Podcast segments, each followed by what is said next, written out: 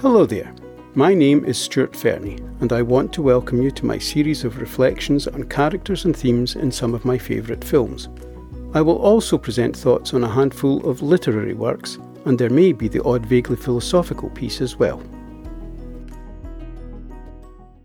On this occasion, I'll be discussing characters and themes in The African Queen, starring Humphrey Bogart and Katharine Hepburn. This is an apparently straightforward tale of two ill matched and unlikely escapees of German expansion in Africa at the outbreak of World War I, who set out to use a fairly decrepit old riverboat, the African Queen, to find and destroy a German gunboat patrolling the lake at the end of the Ulanga River, thereby allowing an Allied counterattack. Along the way, we are treated to some wonderful character development, an unusual and totally engaging love story, observations on religion, social status, feminism, and tyranny, and we witness the result of the combination of spiritual strength and physical ability. We are also treated to clever and cunning performances from the lead actors and sly, multi-layered and brisk direction from John Huston. The start of the film is very important as it establishes situation and character. Huston is quite brilliant in terms of managing to condense a substantial amount of information on circumstances and character traits into just a few short minutes.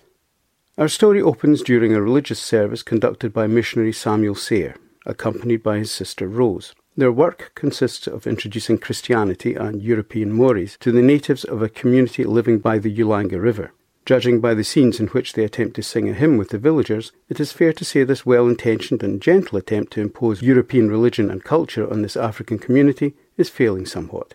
Samuel and Rose appear to be considerably more concerned by this failure than the villagers, especially when they are distracted by the African Queen's ship's whistle marking the arrival of Charlie Allnut, and any number of physical diversions from the stout spiritual work being conducted by the missionaries. After abandoning the hymn as their congregation takes its leave, note we have our first hint of Rose's determination and strength of spirit as she persists in ending the hymn and giving a full voiced Amen even after her brother has ceased singing and produced a rather perfunctory Amen. Samuel and Rose invite Charlie to have tea with them. Not only have Samuel and Rose brought Christianity and hymn singing to this remote African community, they have also imported English afternoon tea, complete with English etiquette to go with it. Totally anachronistic, given the geographical, historical, and social contexts, Samuel and Rose nevertheless insist on fussy politeness and the maintenance of social standards when serving tea. Apart from being amused and entertained by the scenes in which tea is served, we learn that Samuel and Rose belong to a somewhat coddled and perhaps sheltered class whose lives are governed by social niceties, rules, and position. Charlie, on the other hand, is seen as a pleasant, natural, and open man used to industry. He is not afraid of hard work, but is equally happy to sit back and enjoy some relaxation. He is willing, even keen, to discuss the embarrassment of his loudly rumbling stomach and thereby dissipate it, but his hosts are too schooled in manners and etiquette to be able to cope with any infringement of such, and they may even consider him their social inferior. Samuel's inability to cope with challenge and difficulty proves too much for him when the Germans invade the community, set fire to the villagers' homes, and, showing a complete disregard for common humanity and human rights, bundle the villagers off for the purpose of forced labour. This is in direct contrast with his gentle, if unsuccessful, attempts to inculcate European values. He is struck, but Samuel loses a place largely as a result of his inability to cope with such brutal violations of his Christian code. He dies, but not before revealing several truths about himself and his sister. Samuel, it seems, was not bright enough to shine as an academic, and opted to pursue what he hoped would be perceived as a worthwhile, if distinctly second rate, career as a missionary. Rose appears to have been included in this deal, as she was not considered comely enough to attract an appropriate husband, and apparently it was uncommon for women to be expected to succeed independently. Africa was perhaps viewed as a destination for failures, or at least as an inferior career path for those unable to gain a place in Europe, and one wonders if Charlie Allnut, willing and pleasant but hardly inspirational, also fits into this categorization.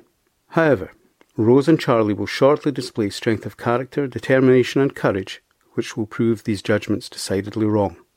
At the start, Charlie might be described as something of a feckless wanderer, a man who drifts from job to job, happy to keep his head above water and displaying competence but no real ambition or direction.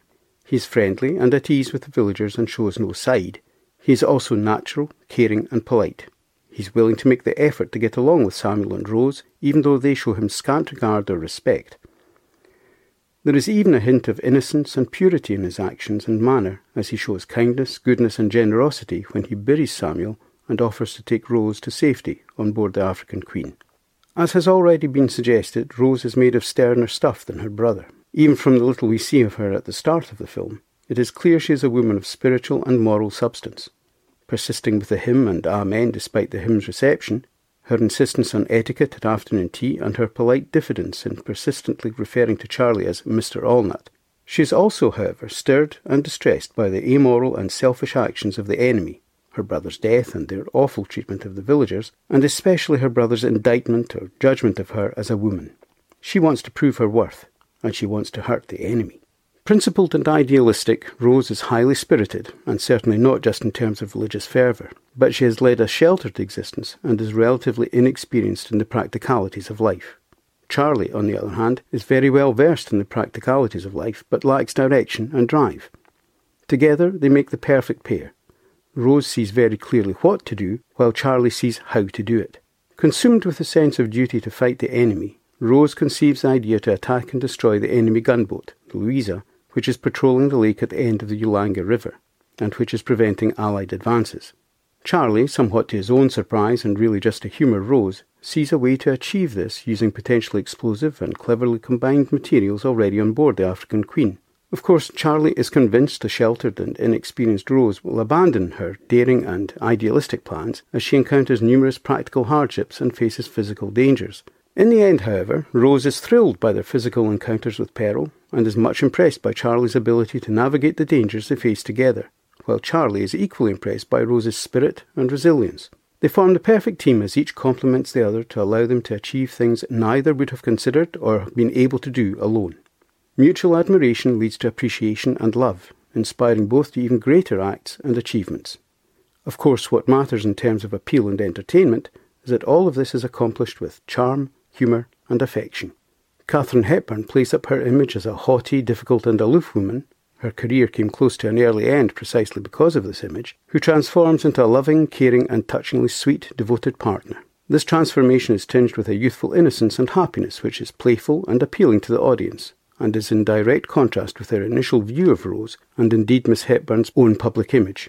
Humphrey Bogart's performance is a masterstroke of comic underplaying and playing against type.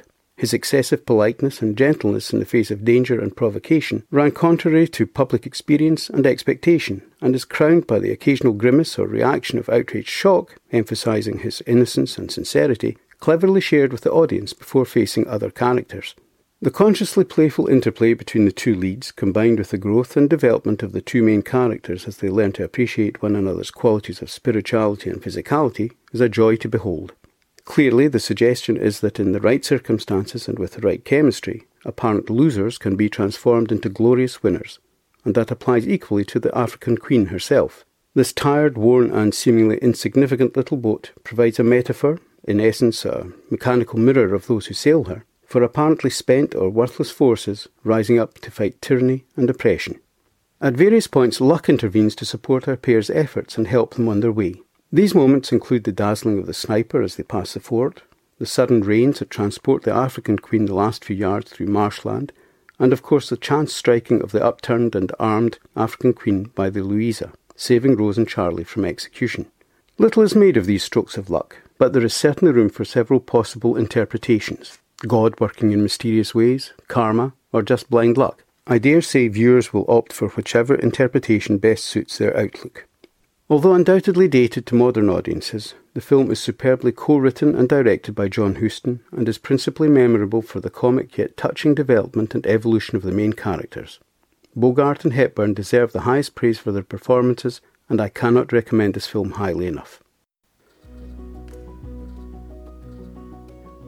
My thanks for taking the time to listen to this podcast.